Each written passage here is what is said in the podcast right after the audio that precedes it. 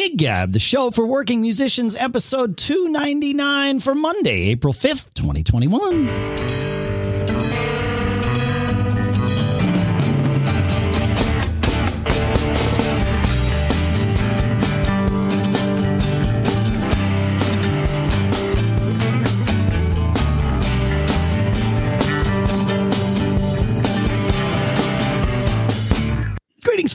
And welcome to Gig Gab, the show by, for, and about working musicians. Here, as always, in Durham, New Hampshire. I'm Dave Hamilton. Here in Nipomo, California, Paul Kent. And uh, well, first I'll ask you, Paul, how you doing? Yo, good man. Good, good. Uh, we are not alone today. It's it's it's um it's a COVID miracle.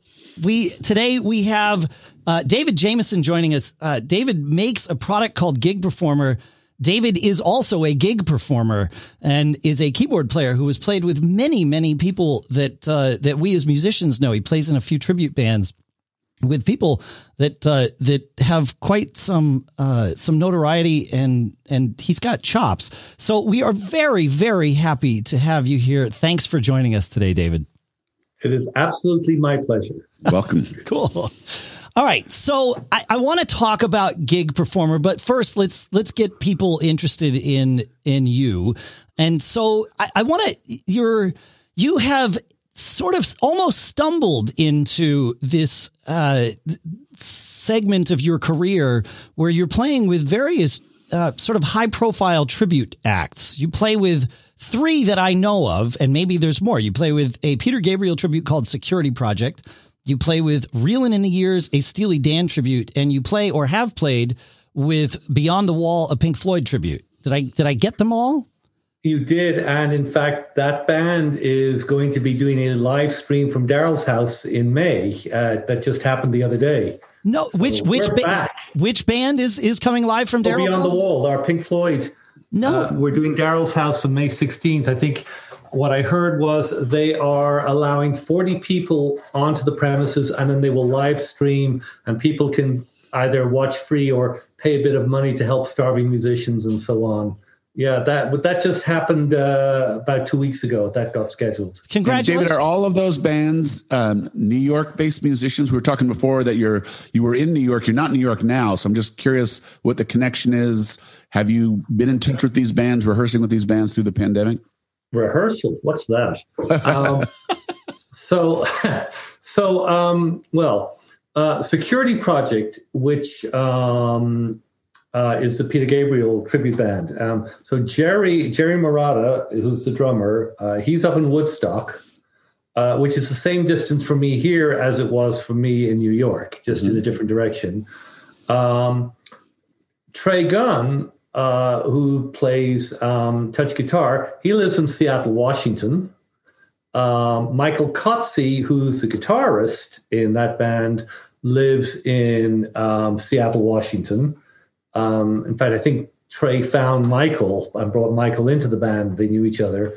Um, Happy Rhodes lives somewhere Edmonton or I don't know, somewhere way up north in New York City, like four hours away from New York City or or more. Mm-hmm. So it's very spread out. Um, and you know, when that band rehearses, they kind of they come together for like you know a couple of days um, before they leave on tour. And I love that. Everybody yeah. has learned the music already. So the rehearsals are just about, okay, do we go around this verse twice or three times as opposed to no you should be playing a g sharp there yes and you know so what you just shared is what every single person who listens to this show that has been separated from their band that kind of wants to get back together and get ready to get out there and start playing again everybody is is doing that they're saying okay you guys we're going to get together learn your stuff, come in, we'll dust it off and, and, you know, we'll make sure we're on the same page. But this is not going to be six months of rehearsals to get us back up. Well, back there's up a, there's a difference between learning the music and rehearsing the music. And, and what you describe David, is rehearsing the music. You're, you're just, you're arranging it and making sure everybody's on the same page, which is great. Right. But, you know, while struggling to get bands together before I fell into these particular situations, um, you know, you, you, get together a bunch of local musicians in the area, And then you end up playing in the basement for six months, and everybody shows up and they haven't practiced the song. So you're sitting there while people are basically learning them. And it's like you're sitting there. It's a G, not a G flat. You know, Yeah. it's you know, it's a C major chord, not an A minor sixth or whatever it is. Yeah. It's like, and I I grew very frustrated with that with that process. And what I've loved about um, all three bands um, that I'm in is basically when we do a rehearsal, everybody knows their parts, and it's really just about okay, let's run through and um, yeah, you know, maybe the bass should be a little louder here, or maybe the keyboard should do this here. But nobody's saying you're playing the wrong chords or you're, you're doing it wrong, and none of that, which I love. That's the Real that's awesome. the Years band, which I fell into as well. I got no rehearsals at all. I showed up for the first gig. Uh, yeah. So tell. So I, I I want you to tell this story, and I've I full disclosure, I've I've heard this story because you told it to me when we when we first met. But you took over for Pete Levin in that band. Is that right? Yeah. Pete Pete Levin being the brother of Tony Levin. And the, right. the only one of the Levin brothers I've ever played with. I sat on stage with him and played with my old drum teacher uh, on my old drum teacher's kit. But uh, cool. well, yeah. But so how like how did that happen? Pete, Pete, Pete, Pete's an amazing um, um, jazz keyboard player. yeah. Uh, I couldn't hope to play uh, the way he does. So what happened was, you know, I knew Jerry from Security Project. And Jer- Jerry all- Marotta, longtime Steely Dan drummer. Well, and Peter Gabriel. No, no, no, no. That's his brother Oh, Rick. Rick Marotta was a Steely Dan drummer. That's correct. Oh, Well, I was going to ask I- this question about Jerry Marotta. It's it's that Jerry Marotta who who was with Peter Gabriel and Hall and, he's on the Hall and Oates records and That's right. Correct. Indigo Girls and yeah, wow, Yes, yes, that Jerry Marotta. that Jerry Marotta. uh, yes, that was a, at, at, at falling in with that crowd. Talk about intimidation. that was a. That, there's a few stories there too. But what happened was, so you know, I know Jerry well. Obviously, I discovered he had this Steely Dan tribute band. I didn't even know they were playing up in Schenectady. So I drove up just one summer, a few summers ago, to just hear them. And then I said to Jerry, I said, "Hey, you know, if you ever need a sub keyboard player, you know, if Pete can't do a show, I'd love to do it." So Jerry says to me, "Well, you know, learn the songs. Here's the list, and you know, maybe it'll happen." I said, okay. I went off and learned basically 22, 22 um, Steely Dan songs. I mean, and I'm really trying to capture the dawn, which you know, with the with the appropriate plugins and the appropriate you know, phasers, you know, you could get that sound. So I learned them.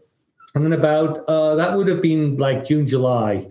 Then sometime around October, um, I got a call. He said, uh, any chance you might be available to play a show in December in Woodstock? I said, sure, happy to. I've learned the stuff. I'll review it. I said, when's the rehearsal? And Jerry said, oh, we'll set up a rehearsal with the main guys um, sometime over the next month or so. Said, Great. So I'm going through playing over and over again, you know, make sure, um, you know, I know them. There's a great line I heard many years ago. What's the difference between an amateur musician and a professional musician? I, I, An, an amateur musician practices so that he doesn't make mistakes, or she. I don't mean to be gender, um, right? A professional musician rehearses so that he can't make mistakes. ah. Somebody told me that many years ago. That's a good one. And, and I will tell you honestly, I was on tour in Europe with Security Project when my mother died uh, while I was on tour. And I, you know, the show goes on. I'm playing the show, thinking about having to get back to Ireland for the funeral and stuff, and I'm just playing. You know, you're not thinking. You know, you just do Yeah. it. So you get to know it that well. Um, so anyway, so I'd learned all this stuff. So I, I knew it. I said, Jerry, when's the rehearsal? It's, it's over. I'm working on it. Jerry, it's closer, and closer, and Famous closer. last words. I'm working on it. I'll Yeah, let you know. Yeah. So Checks next the thing, the day shows up. I just drove up to Woodstock, take out my gear, to go to a sound check. We do one song. We did the show. then at the end of the show, somebody comes. Somebody came up to me and said, um, "Okay, um, Pete left the band three days ago. You're it." so you you you thought you were subbing that night, but really what you were doing was sort of a almost uh, from their standpoint a desperate audition. Like let's hope this guy fits because I, otherwise, I who do we have? I, I, didn't ask, but um, you know there were some very fine musicians there, including another keyboard player that used to play. I forget his name, Peter Peter Primrose, maybe phenomenal jazz pianist. Um, and you know, he came up to me afterwards and told me, you know, I just captured it perfectly. So I was very honored to hear that. Mm. But yeah, that's how that happened. well, that's you know, we, oh. we we say on this show all the time, always be performing. And and it's become our catchphrase, but that speaks to why that can be so important because you never know what the no. stakes are for what you're playing at that moment. And for you, this was, I mean, clearly this was an audition for the band. They didn't tell you before the gig that Pete had quit. They waited until after the gig to tell you Pete had quit. No, they did not. They did not tell me. Amazing. I, I, found know, out that, I joined a band once because I was subbing for their drummer. I found out middle of the second of three sets, they announced to the crowd, oh, this is our new drummer, Dave. Our, our, our Scott quit. And I'm like, hello? Like, can, should we compare calendars? yeah, yeah. Hey, David, I got a really interesting question for you. So, we recently had a conversation about the relationship between cover musicians, including tribute musicians, and original music musicians, and, and that there often exists a, um, a, a slight line of tension in many markets where the original music musicians kind of look down on cover musicians. Now, you are playing with a-list guys playing a you know a form of cover music. I just wonder if you had any thoughts about the reflection to that type of thing. Is it is it a gig is a gig and music is music? Or is it or, do you feel any part of what you do is you'd rather be doing original music? Or would any of the other guys you know look at it that way? Or is it like you know we love what we're playing and we're playing what we want to play? So great question. So uh, first of all yeah i love playing the music uh, in fact, to be honest, some of it I love playing it more than I like listening to it. Uh, I'm not. I'm not. For example, I'm not a Pink Floyd fan. And in fact, I turned down the offer to join that band the first time they asked me because, like, eh, it's Pink Floyd. They're they're a blues band with sound effects. Um, that was my perspective. That's not but, incorrect, but, but you know, I, I understand. But but it, but it's an absolute blast performing that music and playing it and challenging, especially when you're trying to do the albums with just one keyboard player, for example. Oh, but, they, but right. that band has two guitarists. They're a phenomenal band. Um, but to answer that question, so I went through the phase where you got to play this note for note. You know, if you're doing a Genesis song you know, if you're doing Firth of Fifth, you'd better get that solo dead on. You don't get to do an imp- improvise and so on. And then actually, after joining Security Project, Trey pushed me, and it was a hard push. I was very uncomfortable. It was outside my comfort zone for, for quite a while. He said, we can reimagine it. And in fact, they deliberately got a female singer so mm-hmm. that nobody could basically say, uh, do the comparison with Peter Gabriel and we and yeah think about that. Smart. Uh, that's yeah, really and, smart. Of course yeah, this is uh, coming from trey gunn so he's got some street cred to, to make yeah, this decision absolutely. Um, and so uh, uh, um, i learned you know yeah i don't have to use the same string machine as larry fast used.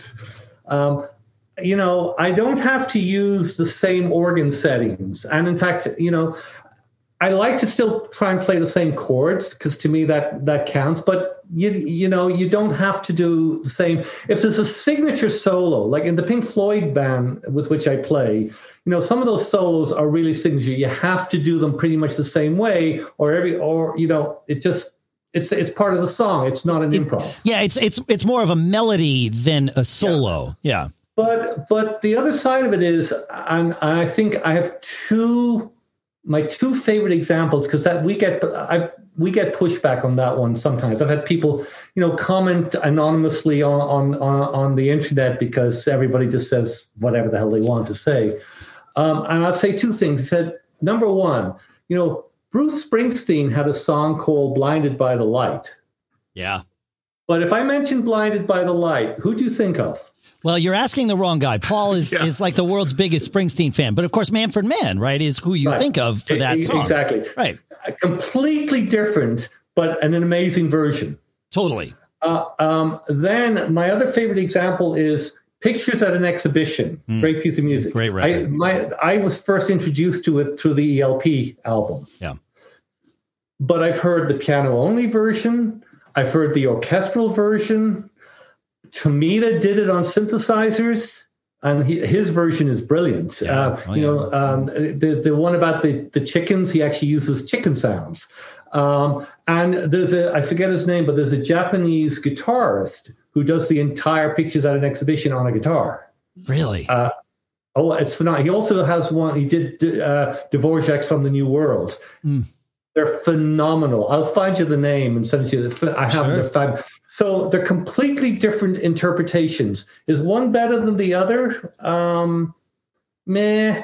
You know, depending on the mood you're in. Sure. You, you know. So so yeah, that's true. That, that, that, can be said of, about a lot of things that ELP, you know, covered in, in their career. A lot of the, the classical stuff. It's like they're, they're, they're two completely different takes on the same work. And there's, there's thousands of takes on these works. So, yeah. Well, first of all, everything uh, around classical music is a cover. That's correct.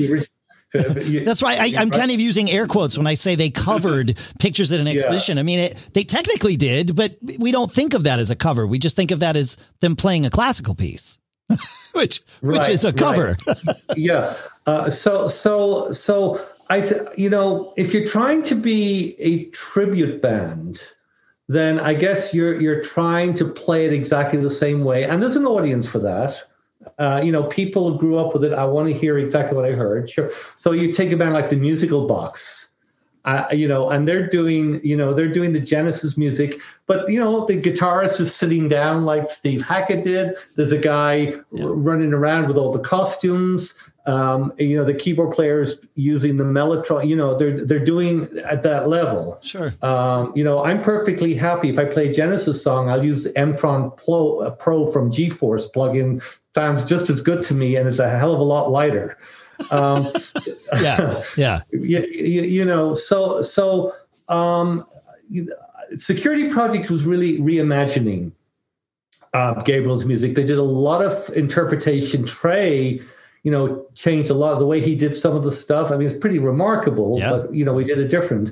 Um, we used to do Biko, and you know, in the in the original, uh, we had a male singer for a while, and we used to Biko. And in the original, you know, the solo, da da da da da da da. Um, um, uh, sorry, I don't know. Phones aren't. Phones make noise. It's how it goes. I forgot to put "Do Not Disturb" on. Um, I can remember how to do Dave that. Dave can help you with that if you need some help. I know a guy that's uh, that, that, yeah, that might be good at that stuff. Okay. Anyway, yeah. Um, I forgot where I where I was. You were playing Biko. Oh, Biko. And so, um, you know, when they did the solo, da, da, da, you know, they, they had this kind of um, sawtooth string sound. Yeah. So I was using Kontakt, um, and I, I, got a, a great bagpipe um, plug-in uh, or uh, instrument for it, which, of course, bagpipes sound a little bit out of tune. And so I, I basically loaded it twice and detuned them against each other. And you get up there with the Eigenharp. To do this with the Eigenharp. And when it comes to the soul and you just blast it out, it's so unexpected. Um, you know, yeah. Um, did we do it exactly the same way? No, we didn't. But you know what? It works. It's cool. So, so, so I think what you're so, what you're yeah, saying to us, what you're saying to us is that uh, even playing with musicians who have played and created some of the most amazing original music in the world, there's quite a bit of artistic latitude to going back and, and playing great songs and finding joy in doing that. It, I, am not hearing any note of snobbery that that original musicians look down on covering classical music aside, even in popular music and rock music. That original music, it's music, and if you can make it beautiful, speak, it's beautiful. I can only speak to the musicians I know. I, Fair mean, enough. I don't know what other um, people think. I would think, or I would hope, that most musicians would be flattered that other people want to play their music. Oh, absolutely. I don't think it's I don't think it's the cover er and cover e. I think it's people who have original music who are trying to make a life in original music have an opinion about cover musicians I- I taking think- up space. Yeah, I think we're giving this more airtime than it needs. We talked about this in a couple of episodes episodes ago. Paul ran into somebody that that was exactly as you describe, of course, that you know had this level of snobbery. I've not run into that in a great. De- Well, you saw what the guy from uh, Pork Tornado said. He said, you know, that the Iowa scene was, you know, packed with an almost hostile vibe between original musicians feeling the cover musicians were taking up their space. Interesting. Yeah, I, I don't find that to be a universal thing. Um, I mean, I And I certainly. think I, I think the great line that he came back was that they should just write better original music. well, that's the thing, right? take care of Like, like you, good- original bands with good music do very well, uh, but you have to promote yourself. I mean, it's like anything, you know. It's like starting any business. Yeah, exactly. Fair. And, and it's much harder than it used to be because it's so easy. Uh, you know, the problem is it's so easy to make music. Um, but of course, making great music is not so easy. But No. there's so much stuff out there that's very difficult to find good stuff anymore. Yeah, well, the, the, I'm going to give you. there's a lot of signal and a lot of noise is the problem. Yeah. Yeah. Hey, David, I'll just just for pure fun, for a guy who's not a Pink Floyd fan, what's your favorite Pink Floyd tune that you play? Uh, to actually play, um, probably Sheep. Nice. really? Uh, um, Sheep is a lot of fun because you know there's, there's a lot of stuff going on. Um, there's a couple of songs I do with the eigenharp. Um, um, um, so at the beginning of Shine, you know, we do the whole I do you know, which is kind of cool. Yeah. Uh, sheep is probably kind of the most interesting. Sheep and dogs, th- those ones are are um, kind of fun. Um, th- they're challenging. There's a lot of moving parts Very cool. uh, in, in in those songs. Love cool. it. And of course, they're kind of more progressive than some of the other ones, so that may be a part of Totally. you know. So okay, But so, I end up having to do. Yeah, sorry. Go ahead. no, no, I, I, I, I want to hear all your stories, and that's what I was going to ask you about. Is you you mentioned how you fell into this scene by getting to know Jerry Marotta somehow. How how did be- and I want to ask how that happened. Not that it's a replicatable thing, but this is this is how these things happen. What you're about to tell us is how these things happen. It's happenstance, right? And and then suddenly you have access and you are in a different world if you can hang. And and that's you know yeah. So so so you know the it's always the case. I mean, I could argue that about how I ended up in the U.S. working for one of the great research companies in the world. You know, you gotta you gotta be prepared. You gotta get the breaks, yes and then you've got to be able to prove yourself. yes Um, so, so what happened um, with Security Project? Um, I was trying to get back into playing in bands um, um, about 12, 15 years ago because it's something I hadn't done like since I was a teenager. And and I'd been playing in a few, and I was playing in a band with a guy called Scott Weinberger, who you may have heard of. He actually um, he's got a couple of TV shows. He's a producer, and he's got a couple of TV shows. Anyway, he's a very very good um, drummer, and majorly into bands like Genesis, King Crimson, and, and so on. okay And we got together and we started playing a few of those kinds of songs, and you know, just for fun. It never really went anywhere. But uh, it turns out um, Scott knew Trey and Jerry. I don't know how, but he he knew them Sure. probably because he was just more connected. And he had this idea to create a band to celebrate. Um, I think it was 30 years since the release of the Security Project. Uh, uh, the, Security, the album Security. yeah And he was just talking to me just as a friend. He says, "You know, do I think it'd be a good idea?" I, you know, uh, and believe it or not, I wasn't a great Peter Gabriel fan either. I loved the Genesis stuff, but I didn't like the early albums. I never listened to them that much. I know what what can I say? That- no that's how it works yeah that's how it goes So so I thought, yeah, sure, great. Anyway, he had found a band, another Genesis tribute band. Um, I think they were in Rochester, and uh, they they were going to use um, their singer, who sounded like Gabriel, and their keyboard player.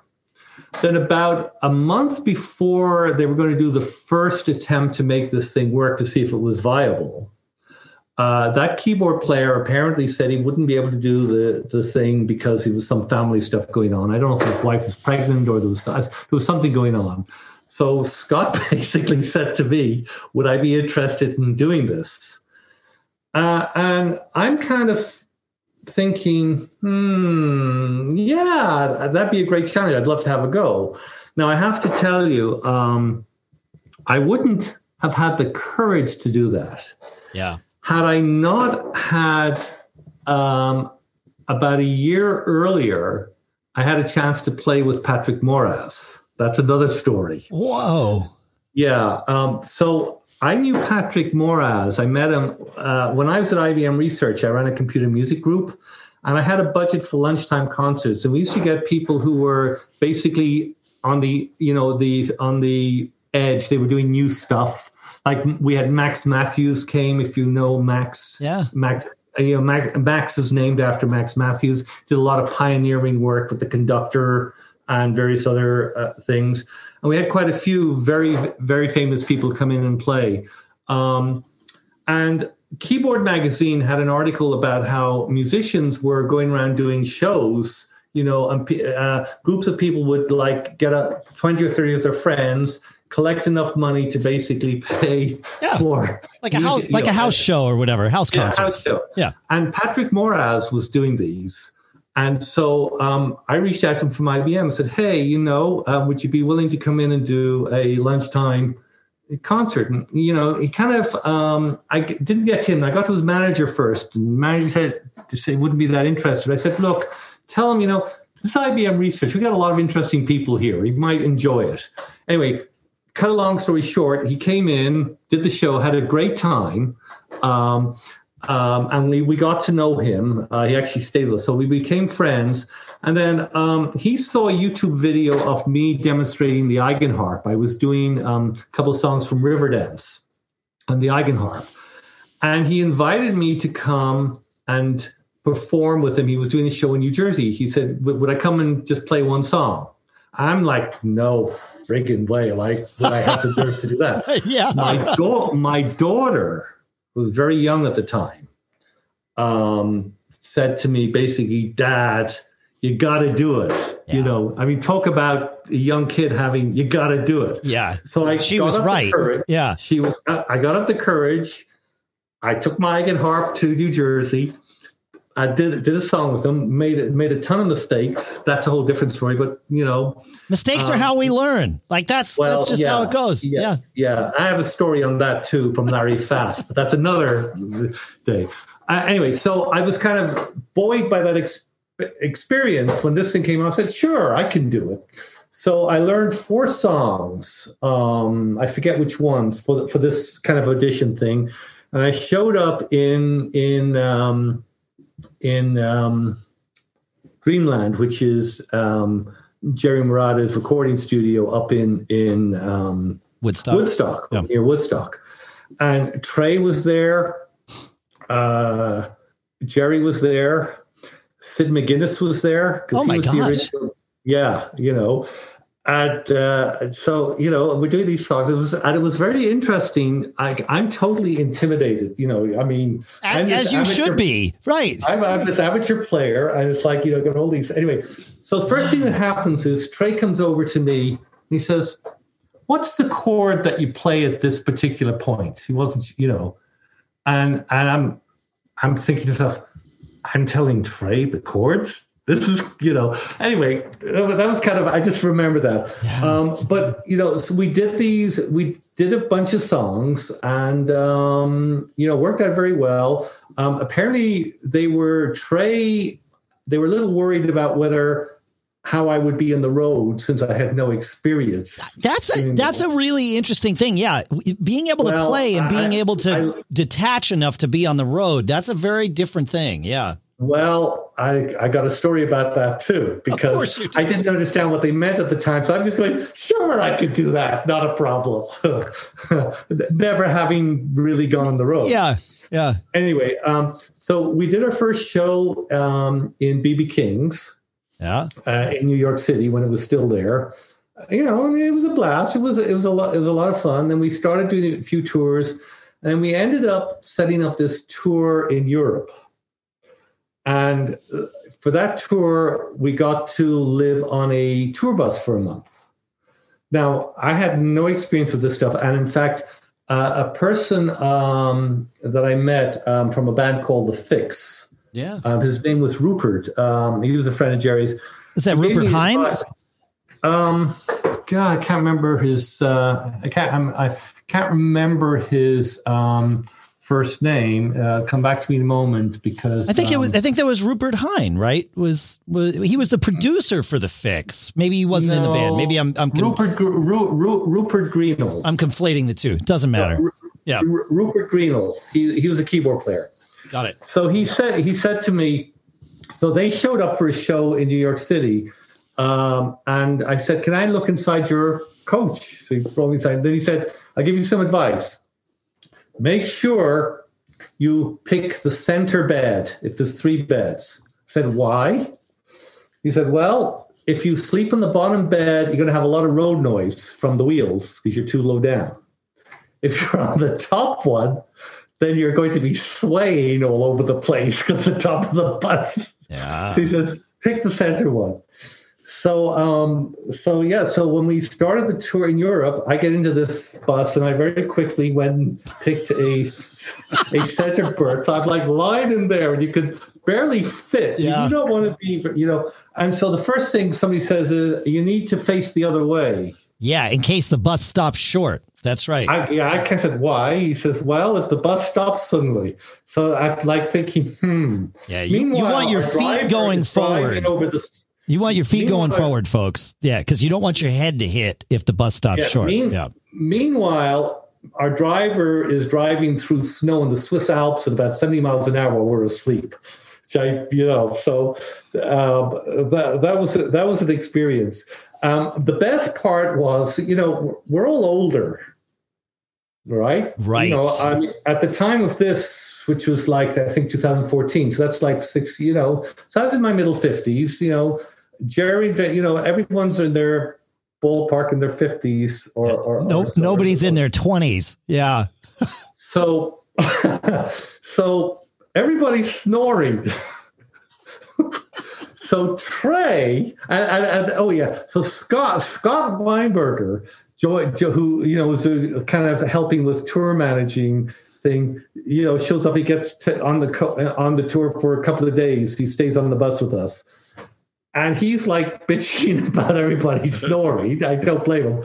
And Trey wrote this amazing blog article, and he referred to the Snorchestra. uh, I, and it, I don't say, I don't know if his blog is still there, but it was absolutely hysterical. It's it's just like you're lying there, and just like eight or nine people just snoring all around you. Did it keep you up? I started taking an Ambien every night. Said, screw this. I, I'm, I'm just Yeah. I'm So just smart. knocking myself out. Um, I'm just going going to sleep. That's so. But it, but it was very it was very funny. That's outstanding. Okay, so uh, thank you. Like this is this is amazing. You um you have a lot of stories. We could do this for a couple of hours.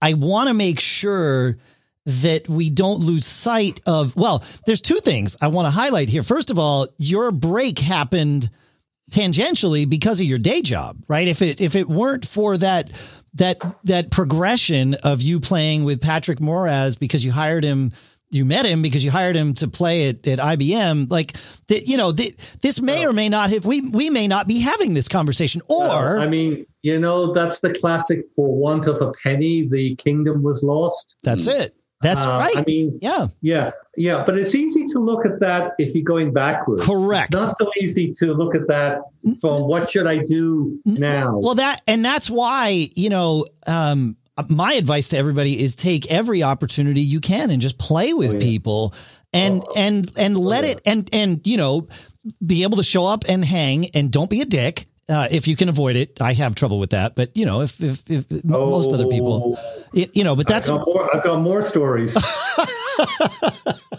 but but like this this is this is how this stuff happens. You, you didn't set out to become the go-to guy for the tri-state areas uh top tribute bands right? Like that no one no one paves that path. That because that would be crazy to say that and and so but yet that's who you are now but it all happened because you were a nerd with a day job, uh, or math nerd with a day job, right? Like that's how that's how that worked. But math nerd with a day job that knows how to program and is a keyboard player winds up making a piece of software called Gig Performer. And so I want you to tell us. So Gig Performer is something you are a keyboard player and it clearly is for keyboard players, but also for guitar players and, and lots of other people too. Oh so yeah. Tell us what Gig Performer is. Okay. So first I should tell you how it came about. Sure. If, if, if there's time. Um, so again, um, you know, I went through, and probably every keyboard player went through what I call the Rick Wakeman stage, right? So Wearing- wearing a cape? surrounded by name the keyboard, you know, uh, the, the, what what did Paul say? Paul, Paul Wearing a cape. Pardon? Wearing a cape. I didn't wear the cape, um, but but uh, um, nor the cross, but the but but the rest of it, you know, you know, yeah, you know, I, you know, I, I've got the Rhodes, I got the piano, I got the Moog, you got the Prophet, I had the, the you know, and you're surrounded by this thing. you It got more me crap than the drummer to bring in the room. Yeah. But it took me years to realize that nobody gave a damn about that, Other than you. Uh, other than me. Right. Um, it, it took it took me years. Um, so so what happened was um, I had started using Mainstage, Okay. uh, which I at the when it came out, what a brilliant idea! They, they did some things absolutely fabulously. Yeah. and I started using it to control all my hardware. At the time, I wasn't hadn't really started using plugins yet, um, and then I started having some problems with it. Um, and I had also been using Max from Cycling seventy four, which, if you're familiar with it, which is a piece of software that I've been using for many many years. Um, it's an absolutely brilliant uh, piece of software when Miller Puckette originally invented it.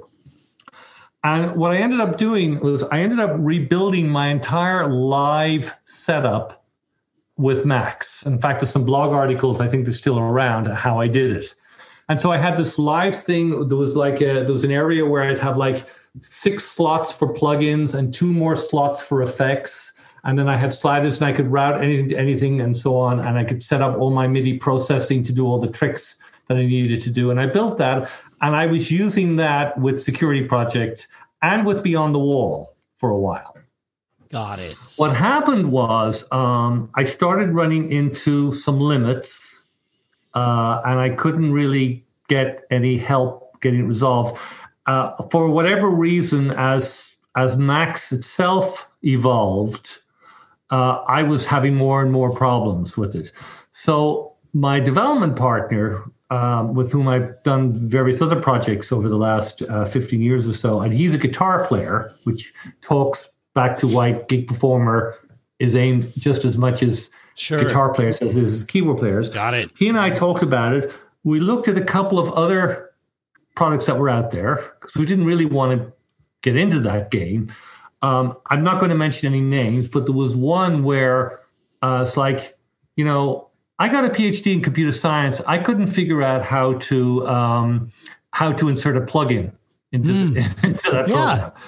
Yeah. Uh, uh, Yeah, no, know, this wasn't uh, easy. Yeah. I couldn't couldn't I couldn't figure out how to do it. Now maybe go off and read the manual, blah blah blah, but I, I didn't. So we decided let's do our own, and then we decided, you know, let's forget about channel strips. Let's think about this from a musician's standpoint, where they don't have to be technical. You shouldn't need a PhD in mix engineering to be able to create your own sounds. You know, you shouldn't have to learn about buses and auxes and channels, insert this here, send this here, and, and all that kind of stuff to make your sound. So that's why we went the visual route. So in Gig Performer, you know, your plugins, you just connect them together. Um, you want you want the sound going to here and to here and to here, yeah, just connect it from here to here and to here, and just works.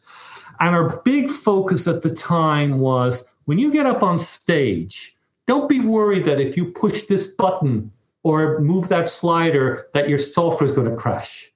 We were very concerned about stability on stage. You know, if it crashed when you were editing and working in your studio, just preparing from time to time, that doesn't really happen anymore, but used to. That, that's far more tolerable than pushing a button on stage and getting no sound or Yeah. So- awful so, sound. And I have Yeah. to say, I, um, Gig Performer, since I started using it on stage, uh, it never crashed once. I mean, it was just just rock solid, and it, you know, on stage would just work. You know, you could get some errant plugins that could bring down the system, but you know, if you rehearse and you test everything out first, you discover those. Yeah. Um, and so that was a huge thing. And we learned, you know, music. You know, you show up at sound check, somebody hands you a different keyboard. Oh God, I got to make the knobs work. So we came up with the Rig Manager, which makes it really easy to remap uh, the knobs on your keyboard um, if they send out different MIDI messages than your old one. Yeah, so I want to I want to point something out here, and this is very hard to do. This is an audio show, and we're doing this one audio. I, I almost feel like to explain Gig Performer, you need to see it visually.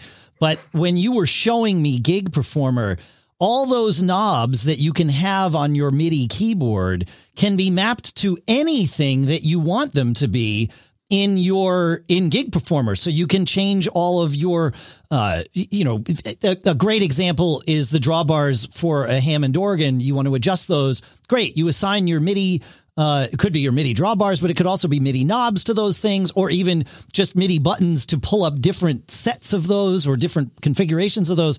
And it's just there. And what you're telling me is if I show up with a different keyboard and I know that I have all of these things plugged in, I can go in quickly and say, let's remap those presets to these presets. no, to these you buttons. don't have to map. You don't have to map, map the presets. That's Okay. the thing. So here's the thing. So we have widgets, which is our generic term for your knobs and buttons and sliders. Fair enough. Okay. So, and by the way, this is what Mainstage did this, and I give them major um, credit for doing this. They made this separation between MIDI messages and controlling parameters. So the idea is instead of knowing I've got a plugin and it needs MIDI CC27, you basically you would attach uh, you take a knob and you'd attach it maybe to MIDI 27 on your keyboard, but then the knob is attached to the parameter of the plugin. And so you, you don't really care what MIDI control you're using. Doesn't matter. Now, so that separation, that's something that Mainstage did. I think um, actually Motu's Performer, the sequencer, did it first, but not quite as elegantly, but they did it too. Uh, and that was brilliant. So we, we have this concept. You take a widget and you can click on the widget, you associate it with a parameter.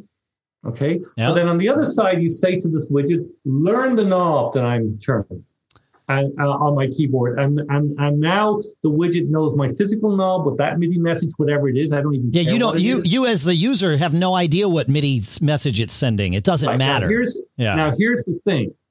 In your different rack spaces, when you're creating all your knobs to control whatever parameters you want in particular plugins, instead of basically learning each time, you basically you use a rig manager and you give your knobs name. Trivial It might be knob one, knob two, knob three, knob four. Now, what you do is in every one of your rack spaces, you, you have knob one, you'll name it, attach that to the filter cutoff. Knob two, maybe it's a, a balance. Knob three, it's an attack, for example. Now, you go to a show and somebody hands you a different keyboard that's got a bunch of uh, of um, of controls. Instead of trying to reprogram those things, help the manual. How do I change the CC message of this keyboard? Sure. factory reset it if you know how to do just at least that or whatever. Basically, go to the rig manager, select knob one, actually just double click on the name, knob one, turn the knob, and now whatever that message is will now be knob will work everywhere that wanted knob one will just work. So by abstracting it out, you make the the reassigning almost Yeah. trivial. Yeah. So you can be in the sound check. And again, this was where, you know, I've been to sound checks where you've had three hours to prepare. And I've been at sound checks where the audience is standing at the door. That's right. Uh, You know, and it's Yeah. like, yeah. So the idea here is I need to be able to do this in 30 seconds. And you, and you can.